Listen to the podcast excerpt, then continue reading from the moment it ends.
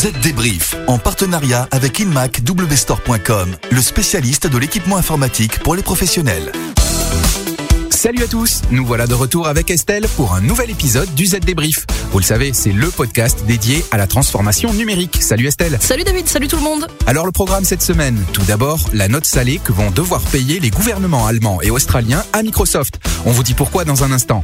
Ensuite, il sera question d'avions autonomes, une prouesse réalisée par Airbus. Il sera aussi question du F B I et de sa capacité à pénétrer les smartphones.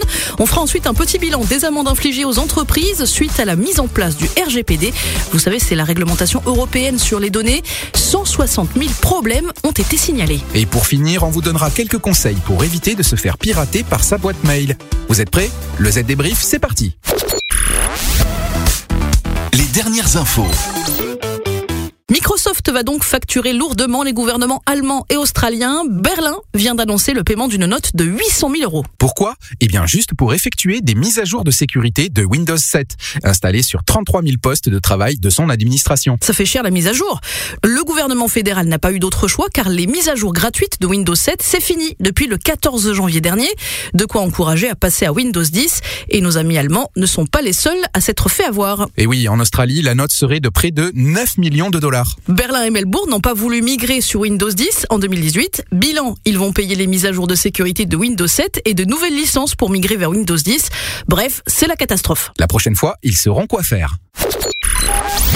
Allez, parlons maintenant d'une belle réussite, elle est signée Airbus. Oui, le dix-huit décembre dernier, le groupe franco-allemand a réussi pour la première fois le décollage cent pour cent automatisé de l'un de ses avions. Les deux pilotes qui étaient à bord ont juste eu à pousser la manette des gaz. Une caméra installée directement sur l'avion et un programme de reconnaissance visuelle ont permis de réaliser l'exploit. Oui, et c'est un logiciel qui doit gérer l'alignement et l'évitement des obstacles. L'équipage ce jour-là a même réussi huit décollages de ce type sur une période de quatre heures trente. L'idée, c'est de permettre aux pilotes de se concentrer le moins possible sur le fonctionnement des avions et davantage sur la prise de décision stratégique. De nouveaux essais devraient avoir lieu cette année.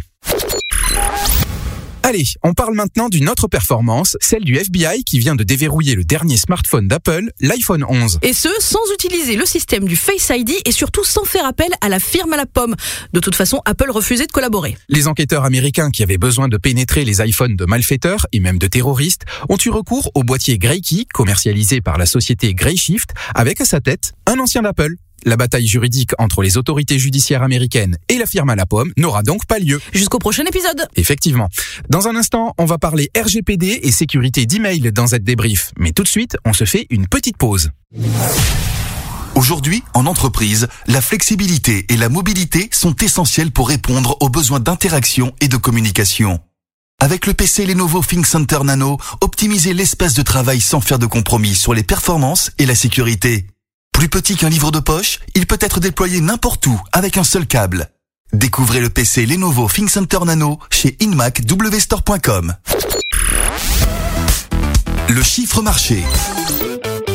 cent soixante mille pour cent soixante mille violations signalées depuis la mise en place du R G P D. Alors tout d'abord, un petit rappel, qu'est-ce que le R G P D ? C'est le nouveau règlement général de protection des données européennes. Son entrée en vigueur date du vingt-cinq mai deux mille dix-huit. Et tenez-vous bien David, dans les huit premiers mois après l'entrée en vigueur, on a compté deux cent quarante-sept notifications d'infraction par jour, puis deux cent soixante-dix-huit ensuite.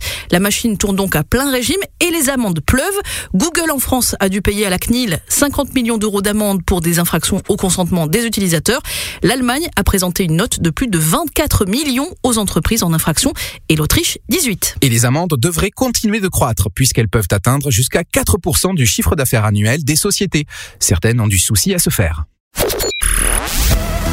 Ça peut toujours être utile. Dans la série donc des recommandations, on vous explique aujourd'hui comment éviter de se faire pirater via un email. Précieux conseil quand on sait que le nombre d'attaques de phishing est en constante augmentation. Oui, et pourtant c'est vraiment simple de les éviter. Donc écoutez bien. D'abord, regardez le site auquel vous renvoie l'email que vous avez reçu pour une facture insolite par exemple. Dans près de la moitié des cas, ce sont des sites connus mais très mal copiés. Il y a des failles dans le design, le logo est mal imité, les messages affichés peuvent aussi être périmés, et cetera, et cetera. Et puis souvent, on vous demande de faire très vite pour agir, histoire de ne pas vous laisser le temps de réfléchir. Donc, posez-vous avant de réagir. Recherchez aussi les fautes de frappe. Dans tous les cas, si vous avez un doute, recherchez le site internet auquel l'email fait référence. Par exemple, si on vous fait croire que les impôts vous réclament de l'argent, direction le site du Trésor public et comparez. Enfin, en cas de doute, si vous êtes en entreprise, demandez à votre équipe de sécurité informatique et si ce n'est pas le cas, demandez à un professionnel. Z Débrief, c'est terminé pour cette semaine. On se retrouve dans sept jours et d'ici là, rendez-vous sur Z D Net point F R. À la semaine prochaine. Z Débrief, en partenariat avec Inmac W Store point com, le spécialiste de l'équipement informatique pour les professionnels.